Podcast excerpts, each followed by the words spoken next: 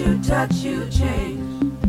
All that you change changes you. The only lasting truth is change. God is change. So, hello.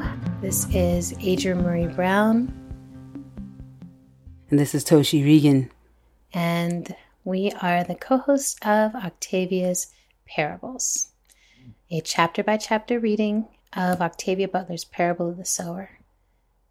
And eventually, we're going to do the talents and maybe some trickster. Our announcements for this week um, just a reminder that you can get Octavia Tried to Tell Us t shirts uh, from Exit the Apple. They're cute. It would be great if we all had them. And people had to ask Octavia who, and you could introduce someone new to our, our prophet, goddess, saint. And um, if you don't have it already, the graphic novel of the Parable of the Sower is out from Damian Duffy and John Jennings. And um, yeah, I think that's all the announcements this week. Anything from you, Toshi? We can buy any of Octavia's books. buy every single one of Octavia's books? Yes. Yeah, Yeah. get them all. They're amazing. You literally can't go wrong. world. So here we are, chapter 10. Um, last last episode was a hard one, and just to give y'all a heads up, this one's going to be harder. So, uh, Toshi, do you want to start us off with some Earthseed? Well, um, I'm happy to, but we actually go to another year, Oh yeah, and Yep. uh, yeah, We so we left off in November of 2025, and now we Yeah, are now in we're- June of 2026. yes, and uh, she gives us a little reading to recognize this year. She says, uh, "Civilization is to groups what intelligence is to individuals." It is a means of combining the intelligence of many to achieve ongoing group adaptation. Civilization, like intelligence, may serve well, serve adequately, or fail to serve its adaptive function. When civilization fails to serve, it must disintegrate unless it is acted upon by unifying internal or external forces. So here we are. You want to tell us a little bit about what happens here? Some summary. Yeah, I just want to let you know that what I just read is what she just gives for the year 2026. Yep. Then you go to chapter 10 and she Yes. has something else for you. Oh, give us the Um, additional blessings. Let me give let me give you that. Okay. Chapter 10. When apparent stability disintegrates as it must, God is changed. People tend to give in to fear and depression, to need and greed. When no influence is strong enough to unify people, they divide, they struggle, one against one, group against group, for survival, position, power. They remember old hates and generate new ones. They create chaos and nurture it. They kill and kill and kill until they are exhausted and destroyed, until they are conquered by outside forces, or until one of them becomes a leader. Most will follow, or a tyrant. Most fear. Right. Woo-hoo. Yeah. Every time I hear that verse or read that verse, I think of Grace Lee Boggs' question, What time is it on the clock of the world? Mm. And where we are now, and how we have a tyrant leader, and Yes.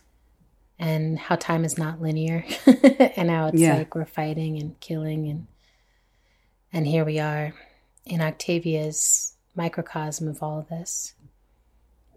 Yes, and I also think looking at a lot of devastating conflicts that have caused a lot of death, that thing about the tyrant leader and then the bringing up of like old hurts and old wounds and instigating um, violence, um, Yeah. and then there there becomes that that one day when it just goes goes crazy, Yeah. you know, and people have to run as fast as they can to try to survive that one day or this one hour of like you know and this is this is talked about in almost every single conflict humans have had Yes. that that have records that that somebody actually makes it happen Yeah. and people follow along so Yeah. we this is a hard chapter um, but we have lots of opportunities um not necessarily right here but we do have them No, but I think So- that one of the biggest opportunities as we head into this hard chapter is Mm. what I always have to remember when I'm reading the parables, which is there's nothing that is talked about in this chapter that is not happening in our world right now today. There's nothing in this chapter that that is not an active possibility in this moment. And if we can't turn and face this story, then we can't turn and face our own reality and find the opportunity to move out of this kind of reality to something else. So we we are rigorously paying attention to this so that we can rigorously see ourselves. Okay. Mm, that's thank you, thank you for that. So we get a whole lot of things. Um, we continue the journey with Keith. Yeah. Um, we get Lauren really understanding that now Keith is kind of survived outside for a period of time, and she can learn from him. Yes. And this um, this really sets Lauren's um, intention to leave and she is starting to gather you know information and understanding and um and so now she she gets an opportunity as keith is coming back and forth into the community to really ask him about his journey and what's going on and to Yeah. learn um and i think she's pretty shocked by what's happening and you know has this um you know has she has a, she's she has a rigid right and wrong line Yes. this is what you do this is what you don't do and and keith has you know if he has one it's it's on another spectrum like it's not Yeah. they, not they are not aligned recognize, Yeah. Yeah. They're not aligned in that. So she is she gets pretty um surprised by keith's behavior and some of the decisions that he's made. Yeah. and uh that is that is pretty devastating to her and yet she still wants to learn She's yeah, she wants to hear more.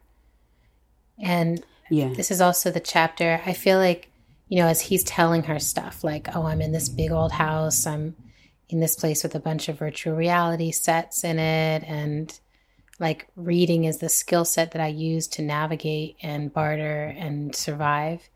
Um, and that he's up to stuff. You know, he says that her hyper empathy would actually bring her down out there. Like he's like the this thing you have, like you wouldn't be able to make it out there. Mm. That's really important information for her, and I think for us, just to connect to the right the to the um to the right now is he does survive on reading and writing. Like he has a skill set that many people don't have, Yeah. and he he says that like well they have money and they could buy all this stuff, but they couldn't put it together because they couldn't read the directions. Exactly. and and he comes in and he's like a, a magician. Like he goes, look, yeah, you connect this to this, and boom, boom, boom. Now your gigantic like you know thing works. Yeah. and um, and the frustration, it's a small thing, but the frustration that they have that they can't put these toys together and they start breaking them Yes. because they're like they're useless and they're useless because they don't know how to to read the directions. Um, so no it's matter that what, regressive society, right? Like as things fall apart, there is that regressing that happens. And I feel like in that Octavia actually explores this in a number of places in a number of ways. Um, she talks about it in Clay's Ark. She talks about it in her short story Speech Sounds. I feel like she was very obsessed with this idea of as we move forward, there will be these moments of transition where it's kind of a wheat from shaft will happen. A wheat from shaft where like something will fall back and something will move forward. And Yeah. in this, we see that like, oh, there's some who are who are regressing from whatever we were capable of, and there's some who are shooting forward, um, who are, who could shoot forward in that moment. What are some of the things that Keith has done? well, Keith is um, Keith has killed a person. Yes, Um, Keith kills an an, um, an elder. Um, he thinks the elder is absurd. He sees him as vulnerable. He he kind of befriends him enough to get close to him and figure out what he has Yeah. and where he thinks he's going, and then he kills him and takes his stuff. Yeah. And um, and he and he does he he has no remorse. He's like he was ridiculous. He Yeah. he was like he's going to Alaska, and Yeah. um, and this is uh, you know this really confirms like Lauren's real like understanding that that this this person is not of one of her. You know, Yeah. he, he's he has a level of ruthlessness that um at his young age and at any age is unacceptable. Yeah. And the other thing that happens is he has these growth spurts. So he starts, he's still like 13 years old, like 13, 14, something like that. Yep. But he's starting to, to look like a, you know, a grown young man. Yeah. Um, so he is, he has done that. So it's like she Um, has hyper empathy, and in a way, it's almost like she got all of it and Keith got none. Right? Like He, the survival is like she feels everything and he can't feel anything.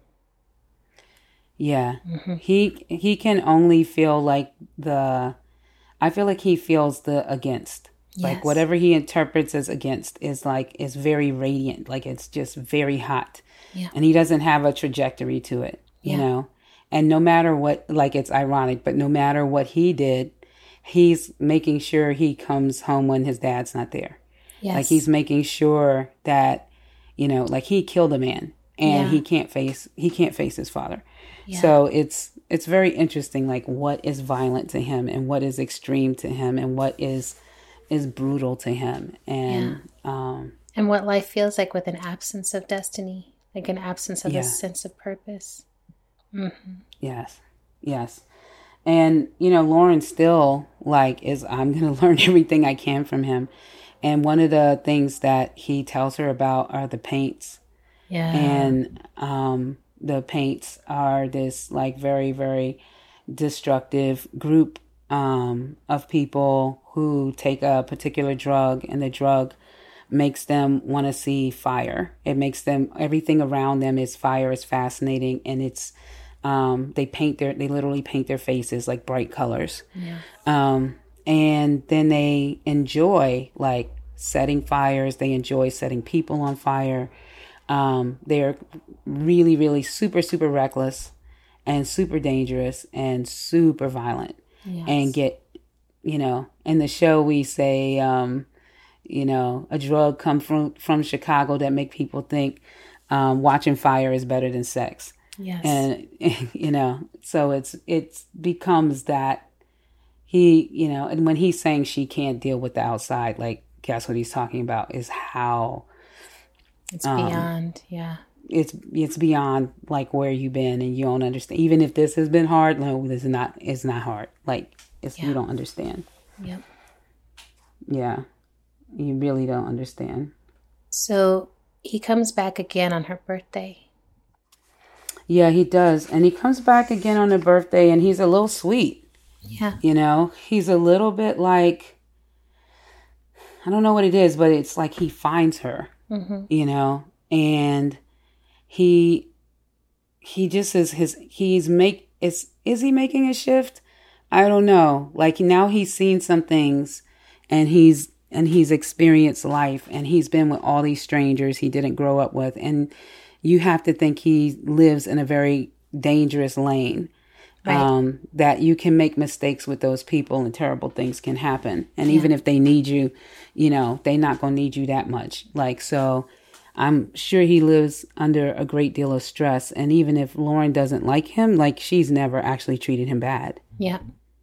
And it reminds me also like when you're in a family and you have like, you know, a big sister or a little sister or older cousin, whoever, somebody's older than you that you've watched your entire life Yes. and you you kind of form a relationship to them and i'm always surprised like those people see you differently than the relationship you think you have with them Mm-hmm. you know like one time i sat with my brother and you know it was after like we had a hard time in my family and my brother told me what he thought and i was like it was nothing like i thought he would think You know, he's like, well, when you do this, and like, I thought this happened because you know, mom did that, and I thought this. Like his narrative of things was it was they were so far off. Yeah. But one thing he was doing was trying to protect me. Mm-hmm. And it was so interesting. And I was like, no, you keep getting in the way at the wrong, like you keep, duh, duh, duh.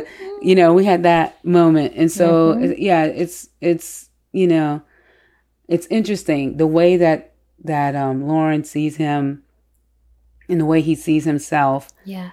It just is a moment where you see he kind of like has some admiration for her. Mm-hmm. And he just was very sweet with her. Yeah.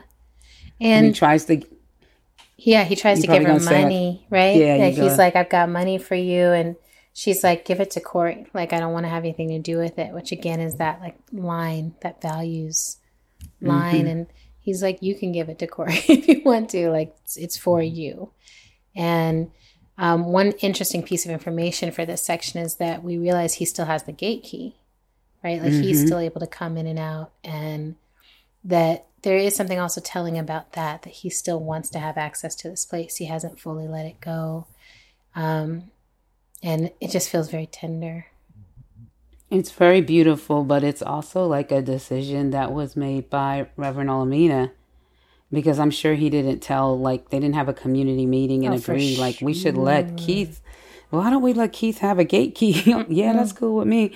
So Reverend Olamina, like, is gone and has made the decision that it's okay for Keith to come and go Yeah, and um and Lauren's even afraid for him because he's he looks so different yeah, that she's worried if people see him walking around like that he could actually get shot inside the in the, gate. in the gates. Yeah, Yeah. Yeah, so it's it is it is a very you know strange collaboration of of decision making. and then it Yeah. happens. And then it happens that Keith um Keith is killed. And um, do you remember the first time you, you read it and he and you and then you found out he died? What did you think?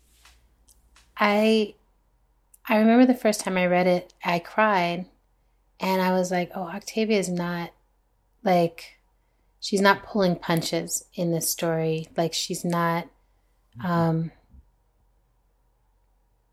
it made me think everyone was going to die. Mm, That, you know, I was just like, "Oh, like it, I felt like that was the moment where I was like, everyone is going to die. like this story is this is this is an apocalypse story like that.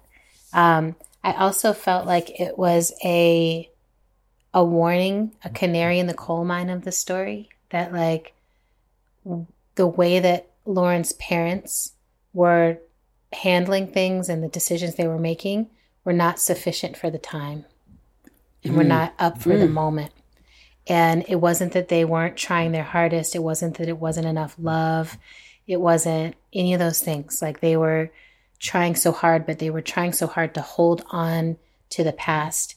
And so, because they were holding on to the past, they were not making the adaptations actually needed for for the present and the future.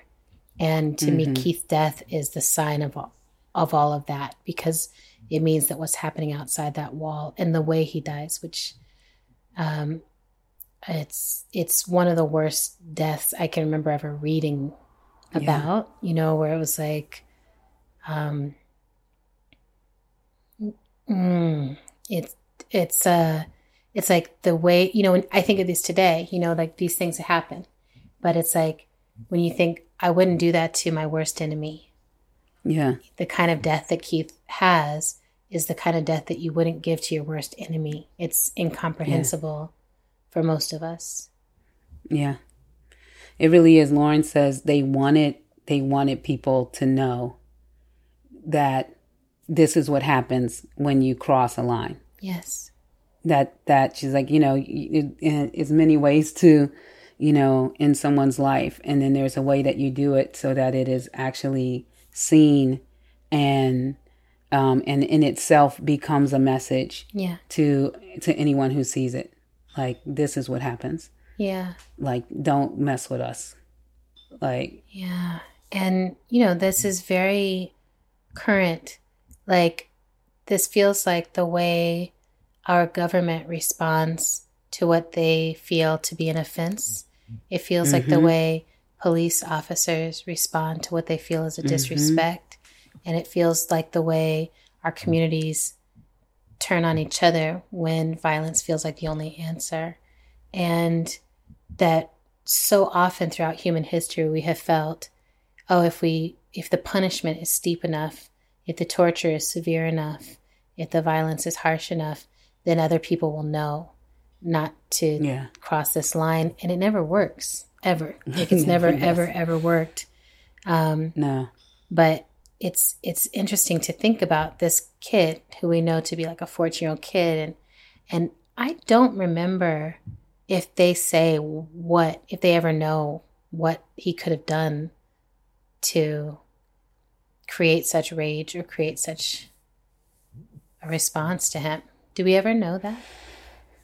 I don't think so, but I um you know, it's I mean knowing Keith Yeah. you know, yeah. like he oh. he's he's you know I mean, yeah. he seemed to always be in a sense of like I need to go to the levels I need to go. I can imagine him um, you know, not staying too long in a position of like, I'm going to read for y'all and I'm going to be this kind of person for y'all yeah. and want to have, you know, bigger plans and say the wrong thing to the wrong person. Yeah. Um, or try to kill the wrong person. Or try to kill the wrong person. Mm-hmm. Um, he made, he made a big mistake, um, yeah. for his life. Yeah. And I just love, you know, really thank you that you say like how, um, offering violence is is never like done transitioned anybody into glory and greatness. Like it just hasn't. It's never worked. Um, it just makes more violence. It makes more devastation. And the people, especially when you look at how our people are incarcerated, yeah. the people that have gone through, you know, spending any time um, in this um, evil system of incarceration in this country, and they've come out and they've got it kind of retained their soul and their spirit in some way. Mm. Like those are miraculous people because mm-hmm. it's just totally designed to drain you of your life force and to not offer any roads of restoration no matter what you've done. So. Yeah. You and know that it requires a numbing of that very essential thing that makes us human it's never made sense to me. Like logically, I've never been able to logic it out that I will step away from my humanity to protect humanity, or I'll step away from mm. my humanity to assert humanity. You know, yeah. like I'm like, well, it seems like we would need to step closer to our humanity. And yes. I, I think here it's so powerful that Lauren, one of her first thoughts upon this loss of her brother, with whom she had this complicated relationship and that she thinks that her his killers would have been more compassionate if they had her hyper empathy syndrome mm. right like and i this is one of the first times where like so far it's been a vulnerability to her a hindrance to her and i feel like this is one of the first times where she starts to think oh i wish i could give this to other people like i wish other people could feel when when someone near them is being hurt and that that would reduce the violence in some way mm. yeah and you know one thing that we didn't mention mm. is when lauren is like cooking for keith and trying to learn everything oh yeah and he talks about the beating that she says he beat her once um, mm-hmm. pretty bad mm-hmm. that she was she was getting down um, with a with a with a boy and she got caught and Reverend Olamina like lost his mind again. Yeah. Um, and I'm beat her terribly. Mm-hmm. Yeah, and um, and she had the hyper empathy, so beating her at all is is on some other level. Yeah. Of torture, um, yeah. and especially if you if you know, um, that that's the case. And I wrote a note. It's it's you know because I'm reading from one of the books that I use for mm-hmm. the building the opera, and I wrote a note and said, "Is there something wrong with Reverend Olamina?" Yeah, you know, and yep. I didn't I didn't explore it. Um, it's an undercurrent in how we think about him um, as this person on on on top with so much genius and so much love and um, so much skill, so much available to think wide and big thoughts and Yeah. to be collaborative and then it's just like there is a line and he, when he hits that line he is incredibly violent Yeah. and um, he loses that part of him that we are like oh he's so amazing just disappears. Yeah, and I feel like for many of us who, um, you know, we live in this period where it's like oh, our parents came out of the Vietnam era, our parents had come out of many wars, our parents have come out of deep poverty or survived or still been in deep poverty. I think many of us know that particular paradigm of people who are extremely loving and charming with this great violence. It's very, to me, it feels very American, but I also know a lot of people who are like, parents who come from anywhere. You know like it's generationally common to have this like love and rage against each other in in um, imbalanced ways. And in this particular case with with reverend olamina i always think about his christianity and his relationship to christianity and that old testament new testament balance and navigation. You know that old testament was that judgment that fire that brimstone anger, punishment. And mm-hmm. then there's that, you know, New Testament, like your your sins have been covered by someone else's sacrifice. And the idea that is like there's supposed to be so much more forgiveness available and so much more space available for anyone of any behavior that nothing could be outside of what God could hold and forgive and how for so many people who hold that Christian worldview that when it links up with patriarchy, it's like they can never move out of that Old Testament. or it's like mm-hmm. the vision is New Testament, but like the the justice is still Old Testament. And I feel like that's very present in him. It's it's such a hard world. It's such a hard world and the old testament. Is hard. Uh-huh. yeah.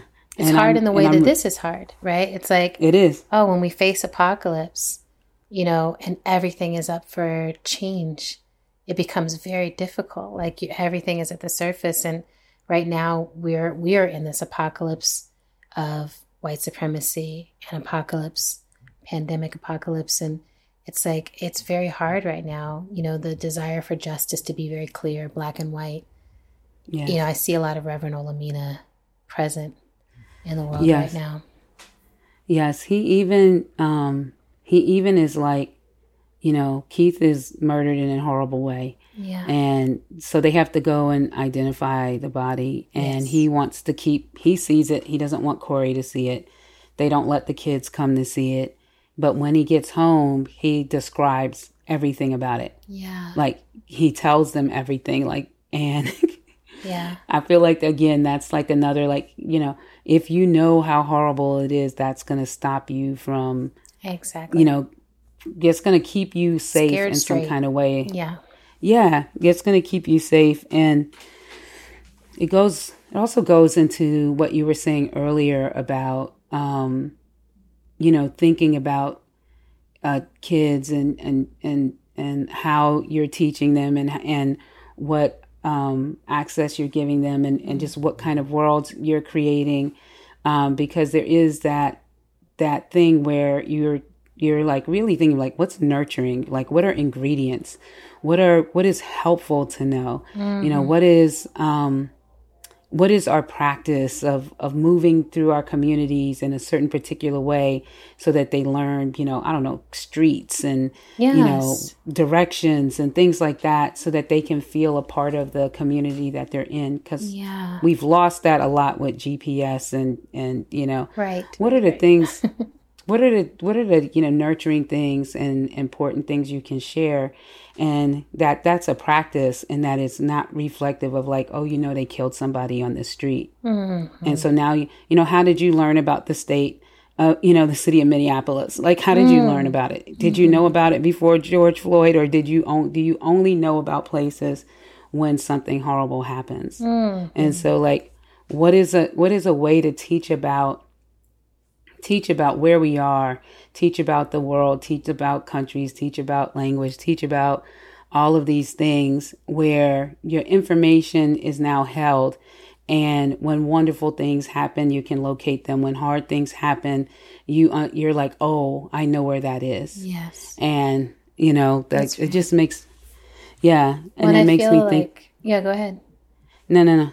You're gonna Makes say what I was think. thinking again. well, just- just- so just go ahead. well, I was just gonna say, I feel like you're pivoting us beautifully into these into the questions of this chapter because it really is like what is appropriate to tell our children that allows them to still want to move towards the future. I think about this all the time. Like, how do we give our children what they need to know to survive, but also what they need to know to want to survive? And this is one of these moments where I'm like, I don't think I would have shared what he shared. Um, like, it was devastating already.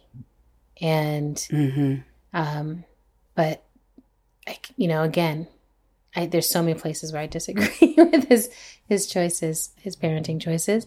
Um, so, are we ready to move into some of the questions for this chapter? Absolutely. Yeah. So, one thing, and this is a sort of a, a light question to help us in this heavy moment, but I I notice something new every time I read the parables, and which is remarkable given how many times I've read them. I'm like, there can't be anything new. And this time, what I noticed is that Octavia Butler's birthday is June 22nd, which is the beginning of cancer season. And Lauren Olamina's birthday is July 20th, which is the end of cancer season. And it Mhm. made me think about astrology, which I'm pretty sure Octavia Butler was not into. So I'm like, I wonder if this is totally an accident. But in an astrological tip, if you are aware of it, then you have cancers. Cancers are, um, you know, some would argue the most emotional sign in the astrological spread. They're the ones who feel everything, who cry, who need to process, who need to hold. And if there was going to be a sign that was aligned with the hyper empaths, it would be the cancers. And so it made me wonder if we should be, you know, just l- looking to the leadership of the cancers these days um, and paying Mm. attention to those who are born in that window, if there's something important about those who are born in that window. I think Pisces are a close second on the emotionality, but um, so that was a lighter question. Another question I have here is, you know, I think back to Keith sharing with her that reading is the skill that he's using to navigate the world. It's his barter. And asking people, what are the skill sets of the future that you already have that you take for granted right now? Um, Mm. things that come from your privilege, things that your parents just wanted to make sure you had, things that it feels like everyone has that in the future might become rare and might become of more use. Um, and are you even aware of them as you're developing things? Um, Do you have a sense of that? Do you have like a, oh, these are some of the skills that I just take for granted? Have you ever had a moment like that where it was like, here's something I take for granted that is suddenly Yeah. useful? I mean, honestly, I actually do. I mean, I I really like hanging with kids.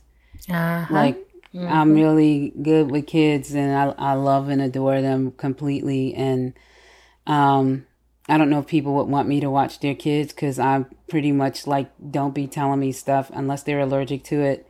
Don't tell me what I can't feed them. I'm like, I'm that godmom. I'm that auntie. I am like, what you want? They like Chinese food. I'm like, okay, is that on the list? Nope. Okay. you know, um, I'm, I'm a big, a big spoiler and, um, and I, I learn a lot from them. So I, I've never had like, um, you know, uh, except for like my guy kids and Tashawn, obviously. Yeah. But, uh, yeah, I think I'm good at that. And I often think that I might, like, if things really started to move in certain ways, that I would be, um, I'm not super mobile, but I w- would be able to, like, hold a bunch of kids yes. and, and occupy space and time with them. oh my gosh, we can while. run the Octavia Butler Child Care Center because that's also one of my gifts. Is I'm like I can spend a pretty ridiculous amount of time with children and feel really Yeah. like pleased and well used in it, and like uh, and just meet them where they're at. You know, like I don't feel a lot of need to try to direct kids in any direction. Um, Mhm.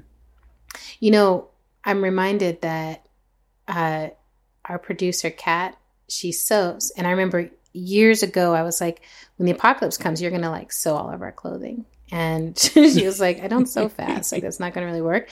But now in COVID, you haven't need you just needed to sew masks and we've needed folks who could Right. like produce and sew masks and it's just been i think Yeah. covid has been a great time of learning like oh here's skills that i have like i actually take not take for granted you know it's important th- to me but i don't think of it as a community skill that i'm like i process emotions into words fairly quickly and Mhm. right now I have found it to be of use where I'm like, oh, like I can write about this in a way that's that might help people feel it and process it um, in ways that they Mhm. might not otherwise be able to access. And And yes. yeah, right. Like I'm just like, Yeah. oh, we need to be poets right now, and we need to be like writers and essayists, and like un- help to un- make meaning of what we're in, so that we don't, like you say, take it for granted or normalize. It's like this is not normal. Let us not pretend. Let's use our words to call out what it actually is. Um, Yeah. and I think so many people are having to turn and be like, oh, like gardening. the little side Mhm. habit I had is suddenly really important for being able to have fresh food. Or uh, my other one has been like centering. Uh, like I've spent the last 10 years learning how to center in a somatic way and and not be not move with my initial reaction, but actually center, get Mhm. grounded, find my purpose, and then move. And it is Mm. helping me survive this because my Mm-hmm. first reaction is often not in the direction of my safety or community safety, um, even if it's just the small community of this household. and it helps to be able to be like, hold on, let me reconnect to why I'm on this planet, what I'm meant to do here. How can I show up like that in this conversation with my mom? Or Yeah. how can I show up like that in this conversation with my sweetheart or my dad or my turtle or whoever, right? Um, Mhm. So, I- Another yeah, one go ahead. I another one I, I wanted to really uplift is togetherness. yes, Is that you know, Yeah. togetherness is such a great skill set it, to be able to join together and looking at the um, protests that you know stem from the Black Lives Matter protests that started to make all kinds of you know other protests and occupy like um, artistically the streets with the murals and um, and there's like just such a powerful offering of togetherness that you know what I think I think that's tremendous skill set that people are using and activating right now and what it means to join something that you're not in charge of and Yeah. and to bear witness and add your voice is to you know hear um hear words spoken that you're like mm, oh i like that. I don't like that. Oh i like that. I don't like that. But stay your body in a space and um and if you and it's and it's so powerful that it's actually re- revealing hmm the the very in our time it's revealing the very small assets like that our our government has by which to like you know activate a path. It's it's like it's terror period like that's it's terror and thievery so like our togetherness is really um, we're using that skill set and i i want to uplift it for the future but i want to uplift it for the right now Right now. um, in this particular chapter, you know, they do call the police. Yes. And by the time they call the police, like the police, you have to pay for the police. And so it's interesting that right now we're like defund the police. But and Octavia sees that we actually some a child could go missing and you have to hire the police to look for them. yeah. And um, so to really understand, make that connection where people are saying defund the police, they're they're saying like here's all this money that all of us have paid into a pot, and then it's being Yes. used in this particular way, um, not the best it could be used, and then definitely um, violently against some particular people. Yeah. And what we're saying is, let's pull this money out. Let's take this money away and let's rethink like what we actually need and what it could look like. Mm-hmm. And the fear around people saying defund, I can't, I just can't, I'm like, God, money is such a thing. Oh yeah. But if people could like work past this fear around, you know, defund and this fear of like lack of protection and Mm-hmm. lack of, you know, service and get to like, what do we want? What do we really want? Like, what is, what do we need and what, do we, need want? and what do we want? And I literally think I've said this to five people since I heard Mariame Kaba say it the other day.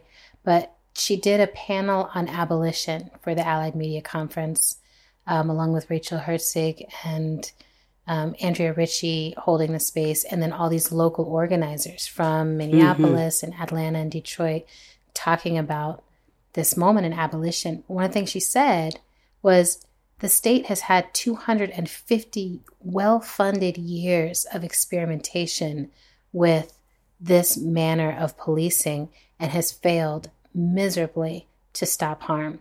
And so when we say defund the police, redistribute those resources to community solutions for community accountability and other options. And then folks are like, oh, take $10,000 and try and make it work. And it's like, no, fuck you. Like, you, No. you, you, it's time for something else, right? And Yeah. um, and I I really feel that, and I feel the presence of that in this chapter because it's like we don't we don't want to have to be finding our children. We don't want our children to be in danger. like No. um, so, some other questions for this chapter. I feel like this one really shows how differently people can respond to the same circumstances. So, Keith mm-hmm. and Lauren are raised in the same household, same parents, same exposure to ideas, and they're both trying to figure out how to survive the limitations of their world. Lauren has this destiny awaken inside of her, and it gives her purpose. I wonder how we would understand Keith's motivations. And I wonder for each person who listens to this, do you know what your motivations are? What is your destiny? Mm-hmm. What is your purpose? Are you tied in with one? And when we see people who it, it seems like, why are they just so out of alignment with our community and causing harm? Do we take the time to ask, what are their motivations? And can we change the conversation if we can have a, a conversation that acknowledges they have motivations, just like we do? They have something that feels like purpose or destiny, right? Even if we can't understand it. Um, That's such a great question. I wish I I wish I had called Curtis Cook, who was the first person to um, play Keith, and Curtis Curtis really fought for Pe- Keith Keith's humanity. Um, and when we were building the opera, and he was like, he's just like he's just like Lauren, and, and we were like, no, he's not. But he, I, I have to ask him. I'm gonna ask him again, like, what what what did he see? yes. in this character um, because he really was like no he's like he just really understood that like that it it was the father it was the mm-hmm. conditions that what didn't get adaptable enough around him yeah. you know and that his urge was to like actually leave the community and like he got no support around it Yes. And like, you know, the way that I always think he is like Lauren is that they both knew that the walls were not going to hold them, that the wall was not that's right the safety was being presented at. They just had different strategies for moving outside the walls, and his didn't work. And yeah the next question, what that always leads me to is, you know, in the last chapter, we have Lauren saying, I hate him. And then we experience him coming in and the sweetness and some nostalgia, and then he's gone. And it leads me to this question of like, are we grieving honestly? And so often when we lose people, there's that instant deification that happens and like rinsing, trying to wash them purely away all the parts of them that were sharp edges and hard pieces and places where maybe they caused harm, right? hmm And like, how do we do a great honor to the people who we knew and to their whole lives by how we grieve? Um, and so, just reflecting on that, you know, in this COVID period, I know a lot of people who've lost a lot of people. and have just been watching grief be a more present, named, spoken of practice. Mm-hmm. You know, some folks are really like, everybody's lying about who this person was. And, Yes. you know, other folks are like, let's grieve well by grieving honestly. So, Yes. that feels relatively important. And then my final question for this chapter is Lauren says that if more people had hyper empathy, it might have stopped or changed Keith's death. And it left me with the question who is holding hyper empathy now? Where is hyper empathy being developed, honed, harnessed, and shaped? I know that I've been in the practice of somatics for the past 10 years, and it feels a lot like that. Like I'm someone who has always felt so much. like, mm-hmm. you know, if someone tells me like, "Oh, so and so broke their leg," like I have to reach down to my leg. Like I mm. I've always been that, you know, I can't there's certain injuries I can't watch. I can't handle watching or certain things I can't hear about. And so when I first read about hyperempathy, I was like, "Bam, I see myself, I feel this." And then somatics helped me begin to harness that so that being able to feel so much was not just um, overwhelming to me, but actually something that I was like, oh, this is why I facilitate well. This is why I can mediate. Like, this is why I, um, the way that I write, you know, touches people in a certain way is because it's feeling harnessed and Mm-hmm. um, not controlled because I don't think that's I don't think that's possible or desirable. But Mhm. there's almost no feeling that I've come across that I can't be with, and I wonder where else those feelings are getting honed. Where do we learn to feel? And I'm interested in talking with you about this because I feel like when I come to see the opera, I'm Mhm. sitting in the audience and it's like you have harnessed the emotion of this story so that it is like shock waves of emotion moving through the collective body. And mm. I wonder if you have a consciousness around that. Like, did you have to learn to hold all that feeling, to hold the feeling that comes up when you do a live performance, to harness that for social change? You know, like, how conscious are you of what you're doing with feeling? Yeah, I mean, Adrienne, you know, I thank you for that question, but I never thought I would be in this show. So I never like when you know when I was creating it, I never thought you never. wouldn't be. So That's funny. I wish you had told me that earlier. You, you could said, Bill. "You're gonna be up in this Let show, you, girl." dusty girl. okay. but so as we were creating like all those years of Mm. me and my mom, you know, working on it, and then even when we did in 2000, what was it 15 that you saw the workshop for Mm-hmm. Yeah, the like Black Box. concert version, I didn't know even then that I would be actually in the show. Like I was like, oh, I'm we when we when we made the arc, um, Eric, who's the director, said, you know, we were like thinking of how do we guide people along in the story because we weren't actually telling the narrative and we made it really clear that we're exploring a condition and we didn't have all the characters and you know all that. And i was like and I, and I just was like sitting there brainstorming with him. I was like all we need is like somebody to just like kind of four or five times just place us where we are. And he's looking at me like mm-hmm. wait really? Are you really saying that? So mm. he was like duh toshi why don't you do it. And it was like mm. so that's how i i got into it. And then i was resistant i forever. Like i what i really but i have to say what i had was the music because i knew the music is is something that we all could be a part of together. Great. and um and that becomes the you know that becomes the the currency. And when i say currency i don't mean money. I mean the the current literally. Like it just becomes the thing we all all can ride in to experience the journey and so it's exactly the same for me. Um and i think i just just like this year like last year this year just started to sit in my chair well. Like i just start, i was like oh okay this is like this is what you you can do this and this and I, and it's like I this year I started to feel more breath around me and less anxiety and like more that you know I can have this conversation yeah. um you know with all of these brilliant people and brilliant musicians and brilliant people who assemble and you know by the time that we get into a building telling a story all of these all of this other journeying has happened before it. And so you do go into a familiar place and you do feel like you're with your, your people inside of a wall. Exactly. Um, yeah. And you feel it, it.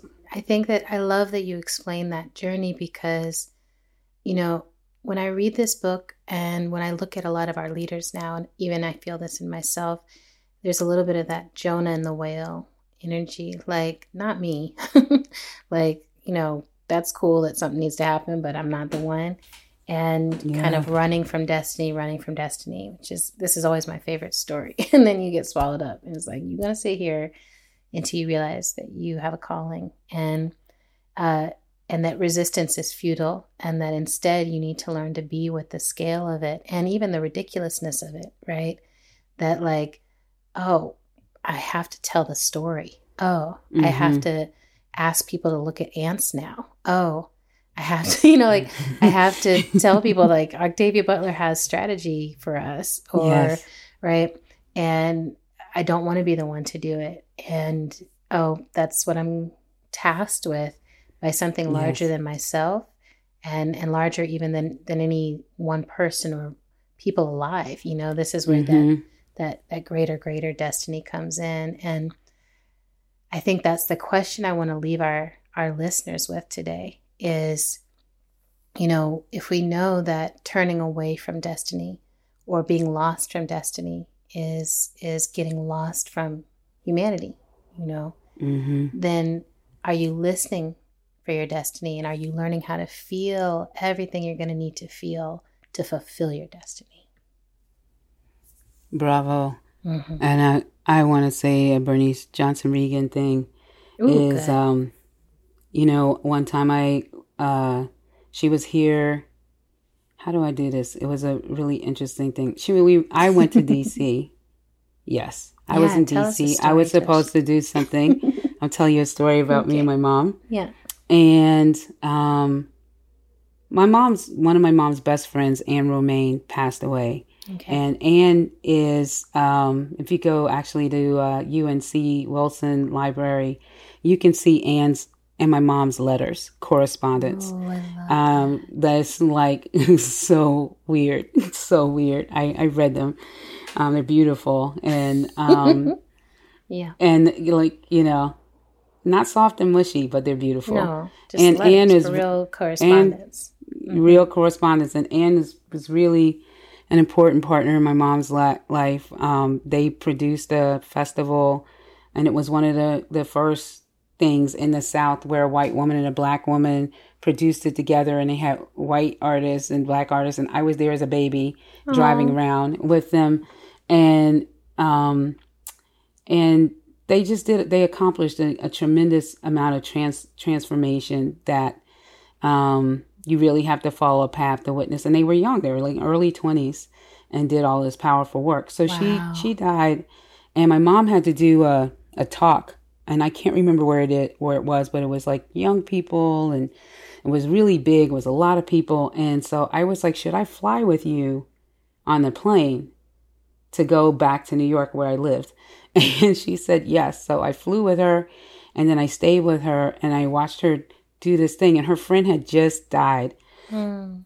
and she did this whole thing about um you know i've lived by it ever since but the thing is like when you move into your destiny or when you hold your leadership position it's actually your journey to replacing yourself you know yes. it's your journey to like actually to to you know some people are like it's it's me making myself bigger and bigger no. but but no it's like once people see you then they start to transform um, themselves off of you with you. They start to transform you.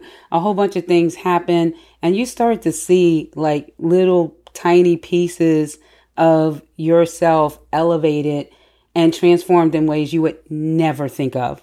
you know, never think of. And she talked about that you have to be seen. Like for it to happen, you actually have to be out there and you have to be vulnerable and you have to allow like yourself to be witnessed. And the older you get, like she was like, and like every 10 years of your age, there should be somebody 10 years younger than you. Not the one that's like, I've got to say everything you say, but the annoying one that's always asking you questions and the, the one annoying one that's that's always asking you questions and correcting you from something you said before that you can't remember and who's like bringing in the latest technology that you need to move on to like that person Yeah. needs to have real agency in your life. And so now you know i have somebody in their 20s i have somebody in their 30s i have mm-hmm. somebody in their 40s because i'm that's how i'm rolling. And then mm-hmm. anybody under 20 can can bother me for anything. And it is like you you do like start to see that you don't did do a disappearing it's that it, an evolution happens around over and beyond you That's right. and I think as you get older, like it can be a, a certain kind of feeling, like you might feel emotional about it. And sometimes I tell people, um, you know, you be just be a tree, be a big, beautiful, amazing tree. Like, you know, let let the people see you like in all your glory. And then I'm like, and then let them take everything they want. Let them- Exactly. Let them mind you. You know, this, I think, good homework for our listeners with this episode would be to watch the Fantastic Fungi movie because I just mm-hmm. watched it and I it's it's aligned with all of these things. That's like your life is only a portion of what you contribute and your death is an equal portion of what you contribute. And the redistribution of what you have come to bring happens at that moment of transition. Like it happens while you're alive. You surrender to destiny and you give as much as you can of what you carry. And i find it that movie just helped remind me like it's so much easier if you don't think of it all as yours in the first place but if you think of it as what was given to me to carry and pass on what was given to Mhm. me to distribute what was given to me to share uh, you know like lauren receives the destiny that comes through her to be gifted to her people in this time and we have a lot of laurens amongst us right yes, Like- we do. we are you and I are carrying pieces of destiny and we are surrounded by a community of people carrying destiny so much so that we can't move in any direction without running into someone who is thick and full of destiny. and it's a gift but we're not special. We're just Mm-mm. giving in surrendering. And i think that that watching that movie for me helped me remember like you know the mushroom you can see the star that you can see the one instance that's just one tiny portion of this massive interconnected web underground Yes. of life moving and moving and moving. And what you want to do is like when it's your time to mushroom, go mushroom, bloom, mm-hmm. blossom, you know, be magnificent, toxic, beautiful, transmitting it all. And but don't forget that it's like mycelium that is actually all connected. And in the same way, Yes. like, you know, these ideas move through us, destiny moves through us, but you know, we bloom briefly, but the the ideas and the connection, the interconnected nature of our species, that I think is eternal as long as there is a universe. you know, we are tied into something that eternal. And that's Mm. good. That's that allows us to be more temporary with less clinging. Yeah. So I think we did a good job by this episode, which is not an easy one to move through. And I Mm. really am grateful for our listeners because y'all are growing each week. And I love that people are starting to really be demanding. So, like Monday morning hits, and folks are like, Where is my episode? and I'm it's um, true. really appreciating y'all. So, Octavia's Parables is hosted by Toshi Reagon and Adrienne Maree Brown, produced by Kat Aaron, and our show art is from Krista Franklin. Yes, and our music, um, There's a New World Coming, uh, written by Bernice Johnson Reagon, um, performed, and with the additional lyrics by myself, performed by the cast of Octavia E. Butler's Parable of the Sower, with lead vocals by Shayna Smalls. And Always See the Stars is written by me and performed by me. And you can find us on Twitter at O Parables and sustain our show by becoming a patron on patreon.com slash O Parables. And I really hope that everyone can hear the ice cream truck going by because right childhood outside. is still in effect during the apocalypse. And You know what? They um, turned the music up to. They there was an oh, ordinance Oh, yeah. that the music should go down, and they're like, "Nope, we're Nope, turning it everyone's up right inside. now." it's summertime. We know y'all need this, and plus we're just a COVID machine. So come get some COVID ice cream. No, hell no. All right, I love you. So I be it. you. See to it. So be it. See to it.